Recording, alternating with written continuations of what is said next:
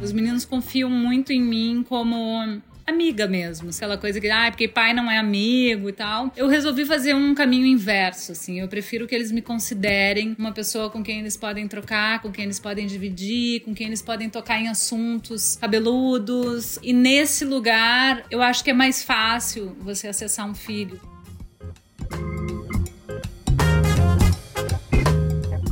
Ter os filhos como amigos de verdade. É possível? E como é que se faz isso? Porque à medida que eles vão crescendo, quando a adolescência vai chegando mais perto, a coisa parece ficar impossível. Agora imagina se no meio disso tudo você tem um novo bebê. Esse é o caso da apresentadora Fernanda Lima, mãe de três e convidada desta edição do Dia das Mães. Eu sou Isabelle Moreira Lima e você está ouvindo o podcast da semana.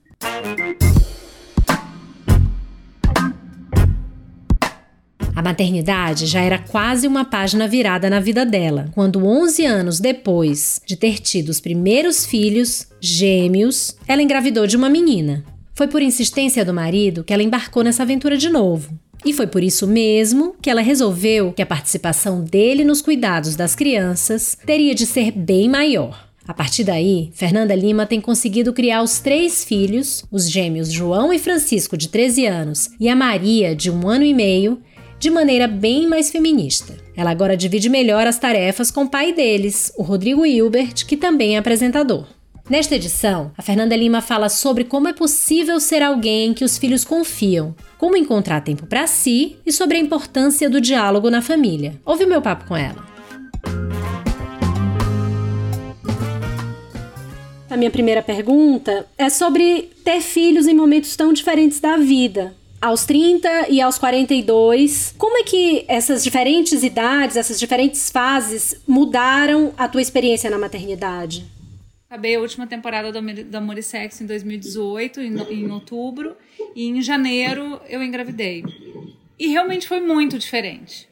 Porque quando eu engravidei pela primeira vez de gêmeos foi mais um susto do que né, qualquer outra reação, assim, porque eu, eu sempre quis ser mãe, desde, desde muito cedo eu sonhava em ser mãe, mas eu nunca imaginei dois ao mesmo tempo. E eu morava no Rio com o Rodrigo e não tinha nem minha mãe nem minha sogra por perto, então a gente sabia que ia ser meio que uma, né, uma, uma questão muito nossa, assim, de, de cuidar e de se virar e de trabalhar. Eu estava num momento da vida que eu precisava, precisava muito trabalhar, não podia ter pausa, sabe? Era, era uma hora de muito crescimento, assim. Enfim, mas acabou que foi lindo, foi corrido, foi puxado, foi, foi todo um aprendizado novo, né? Porque a gente, por mais que a gente se prepare, a gente não tem ideia do que, que é. A gente só sabe quando, quando acontece. Mas muitas coisas eu fiz meio que por, um, por inércia, assim, por. É, por hábitos culturais e, e que, que, eu não quis repetir dessa vez com a Maria, assim.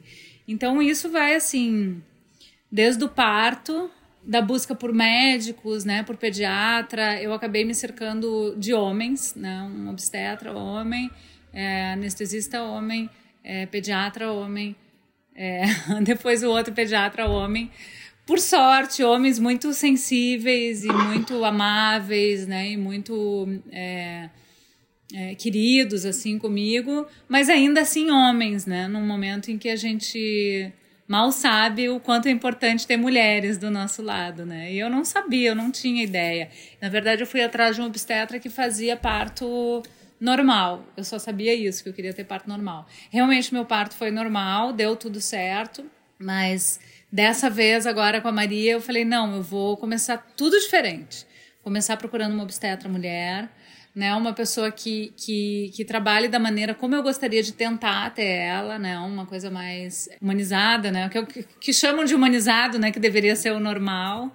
E assim foi. Eu tive uma, uma enfermeira que me ajudou durante a minha gravidez, porque eu não, não sou uma pessoa que exatamente gosto de ficar grávida, eu fico muito enjoada, eu tenho aquela hiper, hiper, hiper, ai, como é que é hiperemeses? Até já esqueci o nome dessa desgraça, que é um, um enjoo sem fim e muito vômito e quase uma, uma, uma depressão, assim, de tanto vomitar, sabe? Não, não chego a chamar de depressão, mas é uma, uma sensação, assim, um estado de espírito muito ruim, assim, que, que você não para de vomitar. Essa, essa gravidez agora eu fiquei até os sete meses vomitando, assim, todo mundo fala que vai até os quatro, eu fui até os sete. Então, enfim, me, me cerquei de pessoas interessantes, sabe? Que me ajudaram a enfrentar a gravidez de uma maneira mais confortável, sabe? Então essa enfermeira que ela se chama de enfermeira, mas é como se fosse uma doula, ela me fazia massagens, ela conversava comigo, ela pegava na minha mão, ela me explicava coisas que eu não sabia, sabe? A gente falava sobre conceitos assim culturais de gravidez, de maternidade, de parto que eu nunca tinha ouvido falar. Então ela foi meio que me aterrando, sabe? É, depois, até hoje eu tava vendo aqui uma consulta que eu fiz de, de mapa astral que ela dizia assim para mim: honre a sua gravidez ruim, your bad pregnancy. Mas, tipo, tá ruim, mas honra isso, né? Porque é isso, é o que tem. Então, vive isso, né? De maneira a entender que isso faz parte, né? Que a maneira como você engravida é essa. Talvez o teu corpo ele te pare porque eu sou muito ativa. Então, é a maneira que o meu corpo encontra de me proteger e proteger o bebê, assim. Então, são coisas que a gente vai assimilando. Enfim, daí eu acho que tem toda essa coisa do parto, né? Que eu, que eu escolhi como eu queria, e mesmo não sendo exatamente como eu queria, ainda assim foi muito diferente do primeiro parto né? Começando pela luz, né? Pela iluminação, pelo número de pessoas na sala, né? Pelo, pela, pela, pela maneira como a gente começou o parto, que foi na minha casa, que eu fiquei todas essas primeiras 10, 8, 10 horas em casa até eu querer ir para o hospital. Senão eu nem teria ido, mas enfim, acabei indo para o hospital. É, fiz o parto normal como eu queria. A bebê veio pro meu colo imediatamente com cordão umbilical, sabe? Ficamos lá por uma hora abraçada, sabe? Ela já começou a mamar. Ela foi, ficou comigo, não, não, ela não chorou quando nasceu, né? Porque a gente tá acostumada, aquela, antigamente era aquele tapinha na bunda, né? Que o nenê tomava. No parto dos meninos, eu lembro que assim, nasceram, já tiraram de mim, foram pesar, botaram aquele catéter no nariz, aí eles dá aquele espirro, chora, daí alguém enrola, embrulha, limpa, limpa, limpa, limpa, embrulha, trouxe para mim, eu dei um cheirinho, aí ele veio, daí nasceu o outro. Enfim, gêmeos, né? Um parto mais complexo. Mas ainda uhum. assim, tudo muito mecanizado, sabe? Me frustrou um pouco isso. Assim, eu lembro que levaram eles pro berçário e seis horas depois eles voltaram para pro quarto, os dois de chupeta. E aí que eu fui realmente conhecer meus filhos, assim. Então, coisas assim que eu acho que um dia, não sei, as nossas filhas talvez vão, vão rir disso, né? Jura que tinha esse tipo de parto, né? Porque a sensação que eu tenho é que de alguma maneira a gente está inaugurando uma, uma volta ao passado, sabe? Uma, um resgate né, de, de hábitos importantes assim e milenares que, que faziam esse esse contato entre mãe e filho mais é, é, visceral, né? Principalmente no início da vida. Então, com a Maria foi totalmente diferente, assim. Então, tipo, uma bebê que não chorou. Eu e o Rodrigo fomos apavorados. Se ela não vai chorar, e ela no meu peito, assim, daí a médica... Não, a gente só observa agora a coloração da boca, né? Se a boca for saindo do roxinho, que nasce roxinha, né? Se for saindo do roxinho uhum. e for ficando rosadinha, tá tudo certo. Mas ela não vai chorar. Não, ela não, não necessariamente precisa chorar. E a gente, assim, meu Deus do céu. Sabe aquela coisa assim, eu olhava para ela e ela olhava para mim assim, como quem diz, mãe, tá tudo bem, sabe? Relaxa.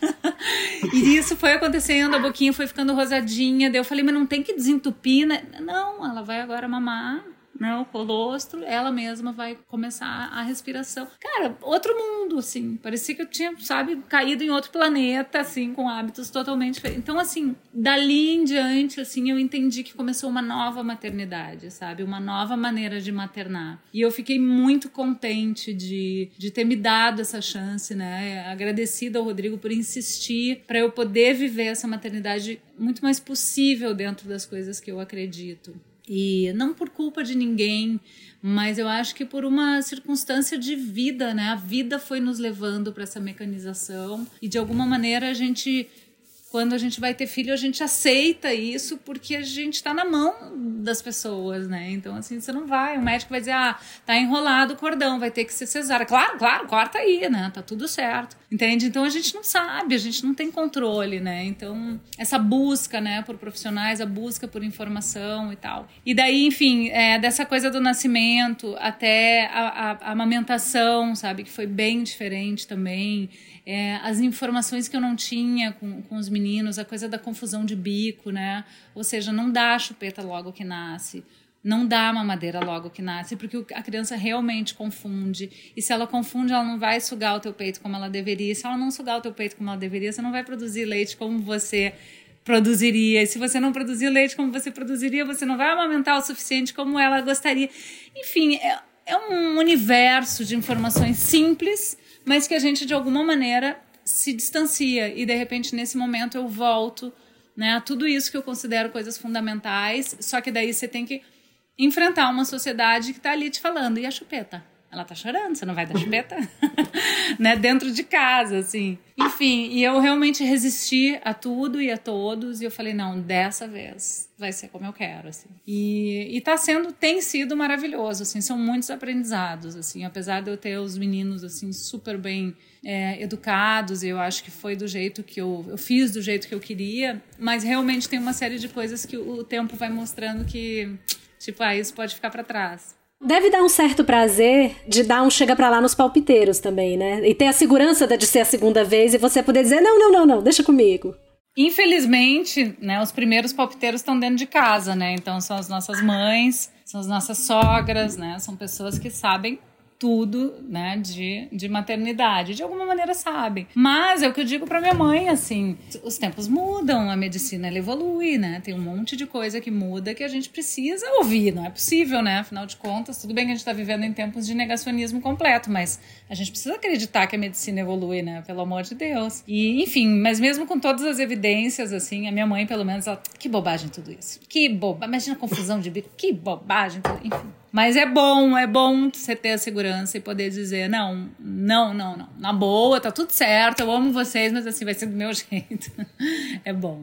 O, o, segundo filho costuma ser mais fácil, entre aspas, né? Essa segunda vez foi mais radical por conta da pandemia? Bom, aconteceram muitas coisas, mas nessa pandemia a gente passou o primeiro momento no, num sítio, né, que a gente tem no Rio, e eu levei ela para lá imediatamente quando a gente viu que a coisa era, era séria. E isso proporcionou um vínculo muito grande entre nós duas, porque ela era um bebê, eu fiquei sem praticamente sem ajuda. Então a gente ficou muito grudada, assim, dormindo junto, acordando junto, fazendo tudo junto. Eu só fazia as coisas com ela pendurada em mim, o que foi muito legal, assim. No meio desse processo, meu pai pegou Covid e faleceu ficou três meses internado. A gente se retroalimentou, assim, uma na outra, assim. Foi muito, foi muito forte, sabe? E foi muito bonito ao mesmo tempo, porque enquanto eu perdia uma parte de mim, eu tinha uma outra partezinha ali que tava comigo, sabe? E, e com muita vida, com muita, né, com muita vontade de viver, né? Bebê tem aquela coisa, né? Cada dia uma coisinha nova, as unhas crescendo, né? Aquele sorriso e tal. Então, me ajudou muito nesse processo, assim. Então, eu não posso dizer que foi difícil, assim. Talvez mais difícil tenha sido encarar os pré-adolescentes.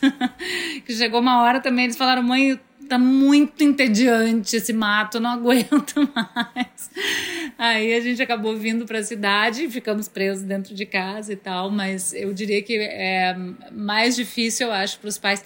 Eu, eu ainda acho que eu dei sorte de ter de 12, 13 e uma bebê. Eu acho que mais difícil para quem tem filho de 6, 7, 8, 9 anos. Porque esses pais, sim, eu acho que passaram muito perrengue, porque esse ensino à distância para uma criança que está em alfabetização é, é, é, uma sacanagem, né? Assim, é muito difícil. Deve ser muito difícil. Então eu ainda consegui organizar as duas pontas porque já estavam bem, né? Uns, eles já mais mais velhos e com mais responsabilidade, e ela ainda totalmente colada em mim.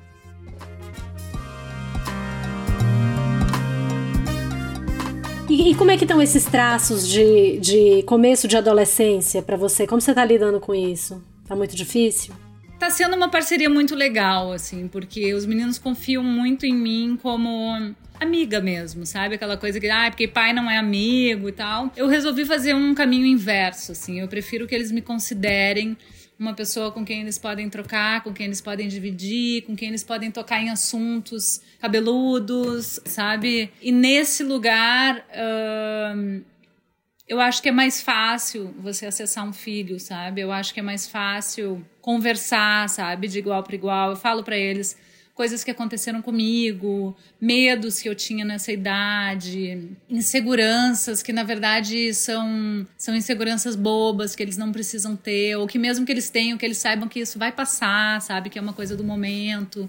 Então tudo que eu entendo que é uma irritabilidade da adolescência, eu explico para eles, sabe? Tipo, ao invés de, sabe, eu, eu achava que eu ia ser mais autoritária nesse sentido e aos poucos, sabe, eu fui botando esse, esse lugar de autoridade assim, fui achando meio ridículo ridículo até, sabe? Porque eu acho que isso afasta a criança, sabe? E, e ninguém tá aqui para obedecer, sabe? Eu também. Isso foi mudando também ao longo do tempo, assim, porque eu achava que filho tinha que obedecer. Eles não têm que obedecer, eles têm que ter responsabilidade sabe? Eles têm que ter caráter, têm que ter dignidade. Eu falo para eles assim, sabe? Tem que olhar no olho das pessoas, tem que cumprimentar, tem que agradecer, tem que se desculpar, sabe? É, os valores que eu carrego comigo, assim, eu passo e exijo deles. Porém, assim, as mudanças que eles vêm enfrentando e a maneira como eles reagem, eu encaro como coisas naturais, como processos naturais e que não vão me, me, é, me, me, impactar, porque eu sei que é assim, sabe? Eu sei que um, um adolescente ele fica mais irritado,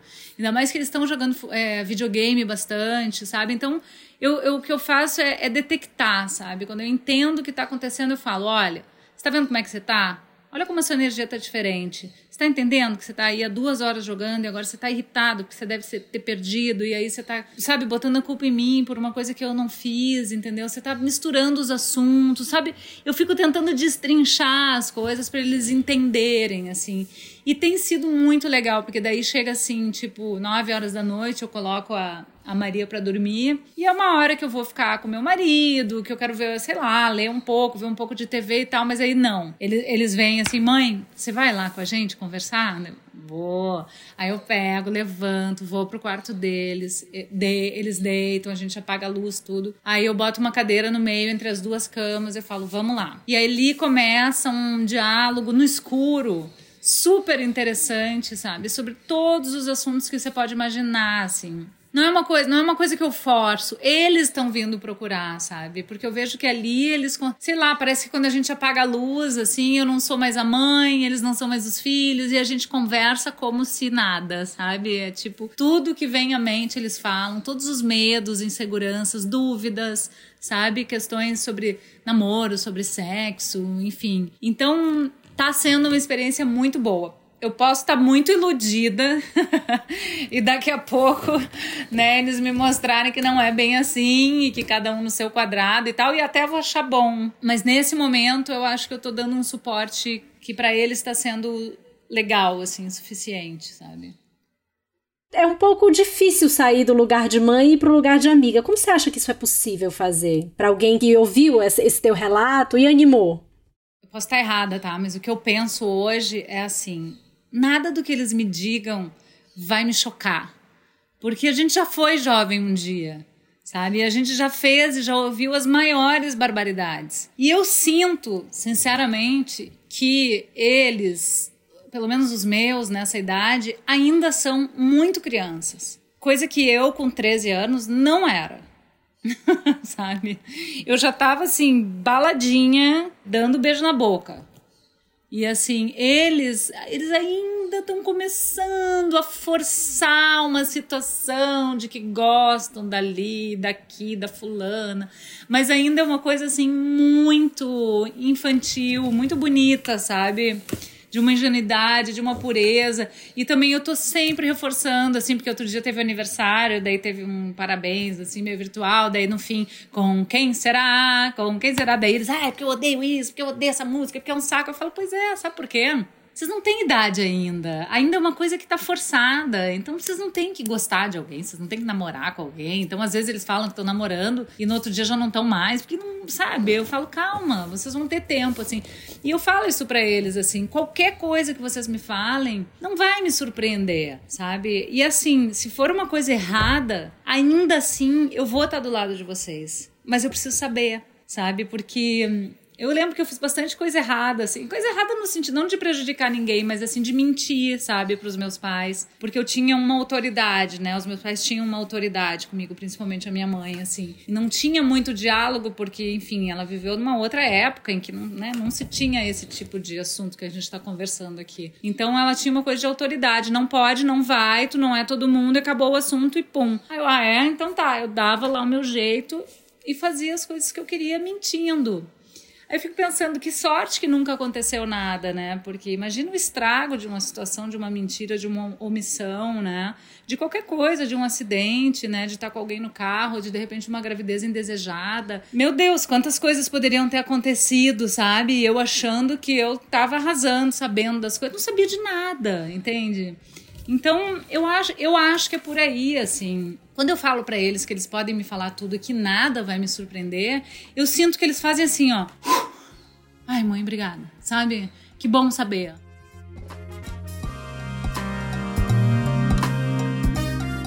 O que, que a pandemia te apresentou de mais desafiador e se ela te deu algum presente também nesse contexto familiar, mãe e filho?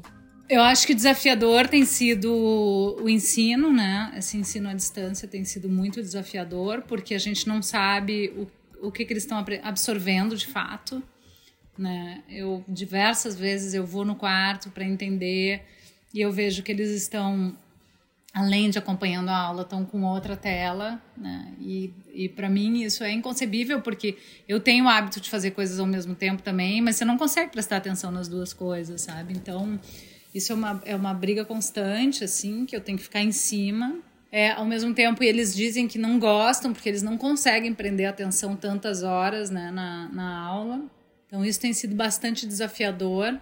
É, ao mesmo tempo, eu acho que o, o, o, presente né, que a pandemia nos deu, que era algo que eu já vinha, já vinha pensando há algum tempo, assim, nunca foi tão mais importante ser né, do que ter, né, ou do que se tornar uma pessoa assim assim, ou se formar em não sei o que, pós-graduado, não sei o que, mestrado.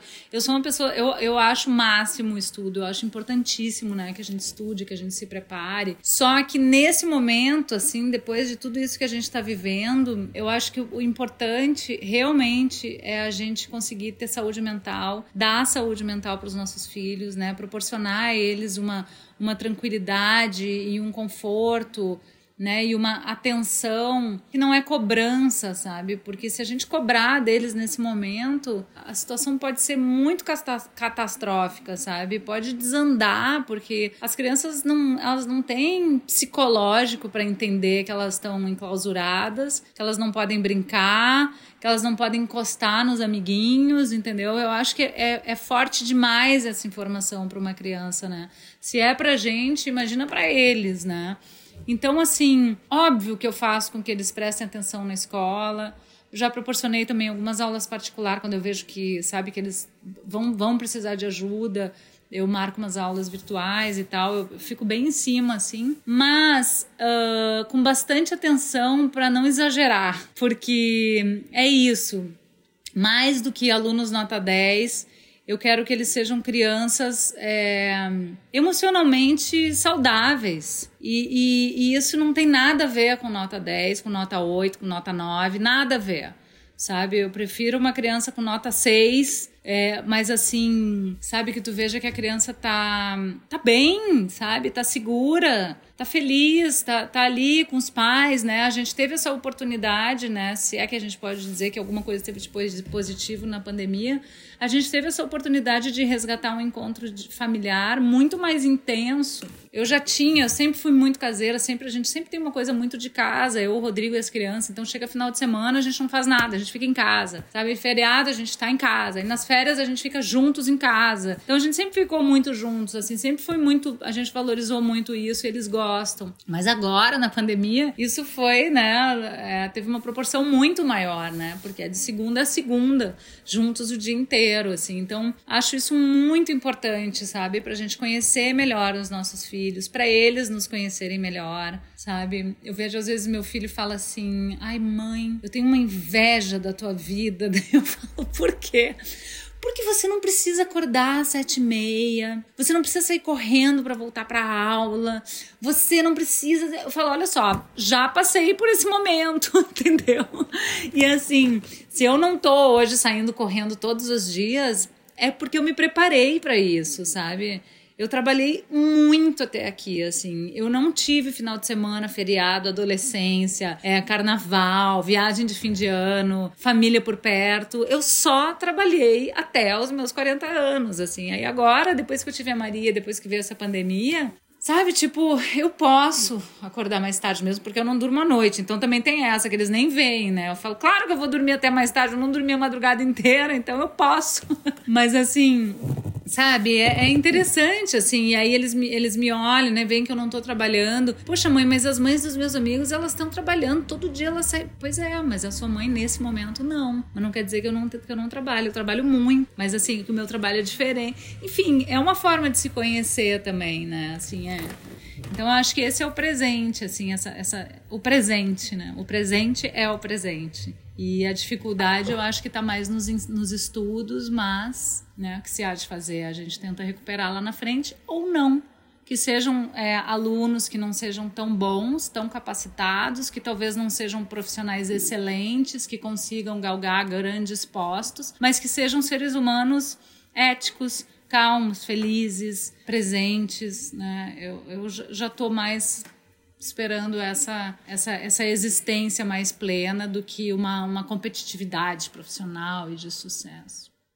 Você falou que não está dormindo ainda a noite inteira. É a Maria que está acordando e eu queria saber também se você consegue encontrar tempo para você no meio desse cenário todo. É, ela, ela ainda tá com um pouco de. Ainda acorda um pouco à noite, né, pra sei lá, para pedir a chupeta, porque hoje em dia ela usa chupeta, né? Então ela quer a chupeta, ou ela acorda de sonho, dá pra ver quando é pesadelo também, né? Que é um choro, assim. Então eu fico acordando, eu e o Rodrigo. Claro que no começo era muito pior, então a gente tá sentindo que ela tá evoluindo e que daqui a pouco, quando ela fizer dois anos, eu acho que ela vai dormir normal, assim, espero eu, né? É, então eu tô com, tô com dificuldade, mas já bem melhor. Há seis meses atrás eu tava muito pior, há um ano atrás muito pior, né? Você sabe como é que é recém-nascido. Então agora já tô, já tô tranquila. Como eu te falei, assim, foi um, um, combinado, né, com meu marido de que ele estaria junto comigo na linha de frente, né, da bebê, assim. Conforme o tempo vai, vai passando, a gente vai como mãe, né, a gente vai sempre dominando, né, o, o, território, porque a gente que sabe fazer do jeito mais competente, a gente, a criança só quer dormir com a gente, né, e, e o banho é isso. E eu, nessa maternidade, eu decidi que ele vai fazer as coisas tão bem quanto eu acho que eu faço. Então, ao contrário de, de querer dominar e fazer, eu estou fazendo ao contrário sabe? É, é, então, tipo assim, essa noite, por exemplo, ela, ela acordou de madrugada. Aí o meu sexto sentido falou assim: ela estava acordando muito. Eu falei, é a fralda. Aí ele disse: Não, imagina, né? É horrível não dormir, né? Qualquer pessoa fica insuportável de madrugada, né? A gente não quer acordar, né? E homem mais ainda, né? Não sei porquê, né? Acho que é porque a gente, a coisa da amamentação, a gente já tá mais acostumada. Eu não tô nem aí, eu vou lá e dou uma cutucadinha e falo: Eu acho que é a fralda dele. Vai lá e troca. Ele nem viu que ele falou isso pra mim, ele nem, nem lembra que ele falou isso pra mim, mas eu lembro. Vai lá e troca. Eu falei: Não, por que, que eu vou lá e troco? Você vai lá e troca. Aí ele levantou e foi lá e trocou. Não muito feliz, né? Provavelmente outros pais ou outras mães que vão ouvir isso vão falar: nossa, que maravilhoso, ele foi lá e trocou, né? Nossa, mas ela é uma carrasca. Cara, eu não tô nem aí. Eu não tô nem aí. Se eu, se eu puder virar esse jogo, mudar essa situação, ajudar as mulheres a entender que é divisão de tarefa sim, sabe? E que a gente precisa se impor nesse sentido e abrir mão também, sabe? Que são coisas muito difíceis para mulher, né? A gente acha que se eu mandar ele levantar e trocar a fralda, ele vai me querer menos por isso. Poxa, mas então esse cara não é para mim, entende? É porque isso não é uma, né? Isso não é uma medição de forças, isso é uma divisão de tarefas de um filho que ambos botamos no mundo, assim. Então, com certeza está sendo mais trabalhoso para ele essa filha do que os outros dois que eu carreguei, enfim. Ele sempre foi um excelente pai, né? E ficou sempre muito do meu lado e brinca muito e tal. Não tenho do que me queixar, mas com certeza essa maternidade está sendo muito mais intensa para ele, no sentido de que eu estou entregando a criança para ele, sim, sabe? Tipo, é, ah, ela não dorme comigo. Não, ela vai dormir contigo, sim. Não, mas ela chora comigo. Não, ela vai chorar nas primeiras noites, mas ela vai se acostumar. Pode, pode, pode encarar. E de repente ele vê que sim, é possível. Ela tá dormindo com ele também, entendeu? Então é, é, é bonito isso, porque eu acho que é interessante para o homem essa experiência de entender que ele não necessariamente precisa da mãe ali do lado para ser completo, sabe? A gente constrói homens muito mais interessantes sabe? A partir desse momento em que a gente abre mão um pouco também desse lugar do saber, né? Eu fico super orgulhosa de ver, sabe, pai e filha, assim, se eles dormem juntos. Eu tive que, uma noite eu tive que viajar para trabalhar e ele ficou com ela e foi um caos e depois nas outras ele conseguiu é, sabe é, porque claro eu entendo o lugar do homem né se ele vai fazer uma coisa e a criança chora e com a mãe não chora ele se sente mal, né? Ele fala, claro que ela prefere a mãe. E dá uma sensação, uma frustração, assim. Mas quando você vence isso, é tão legal. E a mesma coisa eu tô falando, eu tô fazendo com os meninos, assim. Então, sei lá, a gente tá vendo alguma coisa juntos e ela chora. Eu falo, vai lá. Não, mãe, ela vai chorar comigo. Ela não, ela só gosta de você. Não, vai lá. Ela vai ficar bem. Numa primeira vez ela chora, daí assusta um pouco. Na segunda vez ele vai lá, bota a chupeta. Mãe, ela dormiu comigo. Mãe, ela dormiu comigo. Eu falei, tá vendo? Não tem essa de que ela gosta, mas ela tá mais acostumada comigo. Mas sabe, eu fico eu fico empurrando assim para eles terem confiança, sabe? Para eles ficarem seguros desse lugar de, de que podem cuidar também, sabe? Eu tô falando tudo isso para te dizer que isso me proporciona que eu consiga ter um pouco de tempo para mim, sabe? Porque eu já consigo dormir melhor, né? Aí se eu tiver que, se eu tivesse que falar contigo lá pelas sete da noite, ela ia tomar banho com ele ela ia jantar com ele. E, e isso não é um favor que ele está me fazendo, né? Porque eu também trabalho, ele também trabalha. Não é fácil, né? Uma criança demanda muito, mas é nossa. Acho que você já começou a responder essa próxima pergunta, mas como você faz para criar filhos que sejam também feministas? É, então eu acho que é isso, é você conseguir fazer com que eles é, entrem nesse jogo, né? De uma maneira natural é, acho que não pode ser uma coisa forçada, né, de ficar acusando, né, a criança, isso é machismo, isso é machismo. Apesar de que eles já brincam muito com essa situação, assim, que eles falam que para mamãe tudo é masculinidade tóxica. Aí eu falo, é, mas é para vocês entenderem que é uma estrutura, é assim, né? Eu acho que durante a vida, né, a vida vai acontecendo e a gente vai conversando sobre as coisas, sabe? Então, eu acho que essa coisa do consentimento é uma coisa que eu falo bastante sabe? É, o, o, papel da mulher na sociedade, né? Então eu botei um papel na minha geladeira que eu ganhei aqui, tipo um cartão postal assim que está escrito assim: é revolucionário, uma mulher pode descansar. Aí eu botei embaixo assim, assinado mamãe. botei na geladeira. Mãe, eu não entendo esse cartão na geladeira.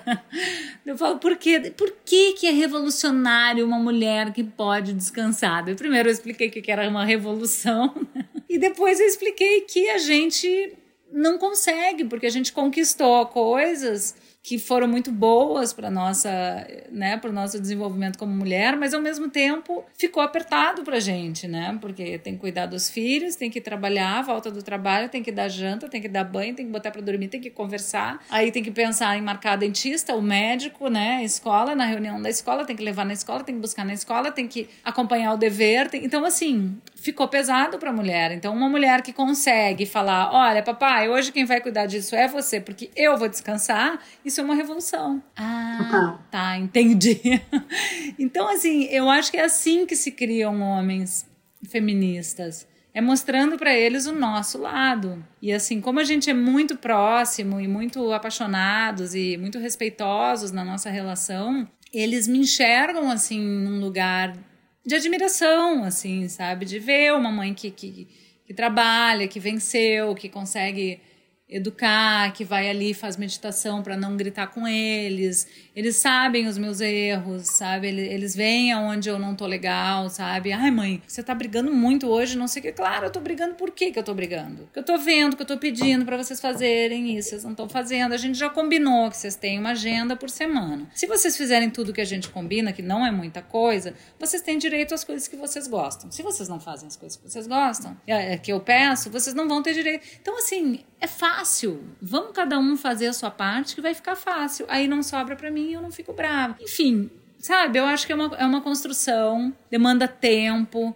demanda paciência, é, demanda atitudes, né? Eu acho que também é coisa assim deles saberem como eu sou tratada pelo meu marido, do respeito que ele tem, a maneira como ele conversa comigo, sabe? A maneira como se dá a nossa relação, com amor, com carinho, com tesão né, com consentimento. Eu acho que tudo isso também ajuda a criança a, a formar o imaginário dela.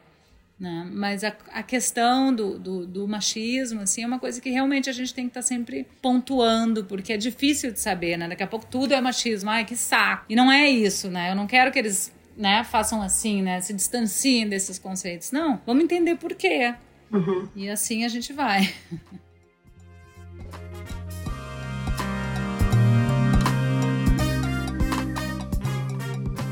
Você está fazendo um programa agora com o Rodrigo, que é um clima muito de casa, muito família, e ao mesmo tempo você é discreta com a sua família. Você fala abertamente, mas é discreta. Então eu quero saber para você qual é a medida entre o que você deve mostrar e o que você não deve mostrar. Como é que você organiza isso?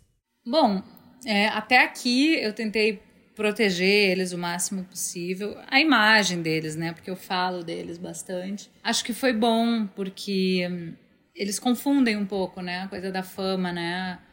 E o fato da gente ser conhecido e deles também serem. Então eu estou sempre explicando para eles que o fato de alguém reconhecê-los na rua é porque eles são filhos da gente e que a gente está trabalhando, né, que a gente tem um trabalho público, né, que acaba nos expondo e consequentemente expondo eles, mas que isso não se dá de maneira gratuita, né? Isso acontece porque a gente trabalha com isso, assim.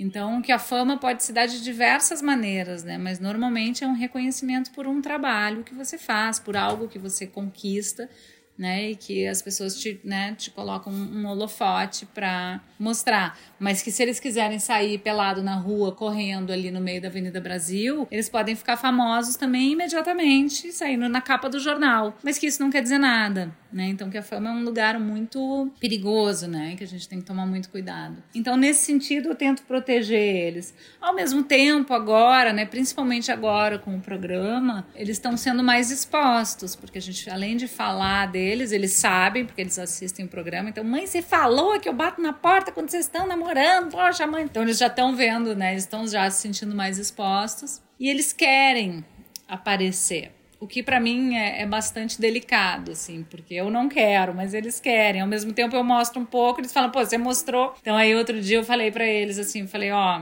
eu, não, eu tava na sala, né? Meu empresário me ligou e tava no Viva Voz. Ele falou: Ó, oh, a Marie Claire chamou para fazer uma capa de Dia das Mães, você com os meninos. Eles deram um pulo na sala. Eu quero, mãe! Uma capa de revista, mãe, eu quero! Falei: olha só, desde que vocês nasceram, eu sou chamada para fazer capa de revista com vocês. Eu nunca fiz para proteger vocês. Não, mãe, mas a gente quer muito, a gente quer muito, mãe, vai ser o maior sonho da minha vida. Bom, resumo da ópera. Eu, a gente fez a capa da Marie Claire, vai sair agora no Dia das Mães. Eles ficaram super felizes, mas foi muito engraçado, porque era um dia que tava assim, uns 30, 35 graus. E aí a, a, figurinista veio, botou a gente assim, aí pegou um cobertor gigante assim e botou em volta da gente aquele cobertor. E a gente começou a suar debaixo do cobertor e a fotógrafa, né, nos enquadrando e eles assim, ó, Ai, mãe, que saco isso. Esse cobertor tá muito quente. Eu, quieto, não quis fazer. Olha como é difícil. Não é bem assim, né? Tipo, ah, quero fazer. Então agora entende que isso é um trabalho Né? Aí depois um me chamou num canto e falou assim: mãe, você tá, a gente tá ganhando dinheiro para fazer isso? Eu falei: não, de graça. Ah, não acredito, mãe. Não acredito, a gente está trabalhando. pois é, além de tudo, é um trabalho infantil, você não está ganhando dinheiro. Então, ó, é assim, não é simples, não é fácil, entendeu? Apesar de ser dos trabalhos mais fáceis que tem a gente olhar para uma câmera e sair na capa da revista, você tá vendo que, né, não é bem assim. Por isso que eu não boto vocês nessa situação, porque vocês não têm que trabalhar ainda. Agora vocês têm que estudar. Um dia, se quiser ser modelo, viajar e tal, tudo bem, mas agora não é o momento. Eu tento proteger, mas eles estão agora, né, estão crescendo, agora eles têm vontades próprias, né? Daqui a pouco eles estão aí desabrochando de fato, né, nas suas individualidades. Mas a gente se assusta, né, como mãe, como pai, principalmente porque a gente vive num país muito perigoso, né? Muito violento, essa coisa dos haters, né? Da polarização. Isso é o que mais. Além da, da cabecinha deles, né? De não entender muito bem a questão da fama e poder se deslumbrar, eu me preocupo com a questão da segurança. Mas agora é rezar. Ter fé que vai dar tudo certo. Super obrigada, Fernanda. Muito bom te ouvir.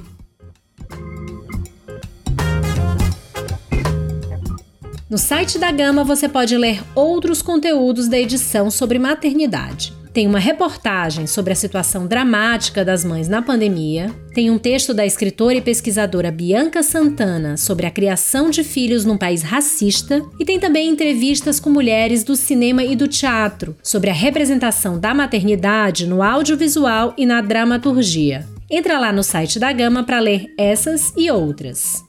Se você gostou deste podcast, eu te convido a ouvir as edições anteriores. A gente já conversou com Christian Dunker, com a Neide Rigo e a Mara Salles, e com a Letrux. No Spotify e no site da Gama, você pode ouvir o podcast da semana. Com roteiro e apresentação de Isabelle Moreira Lima, este é o podcast da semana, a cada sete dias um tema novo para você.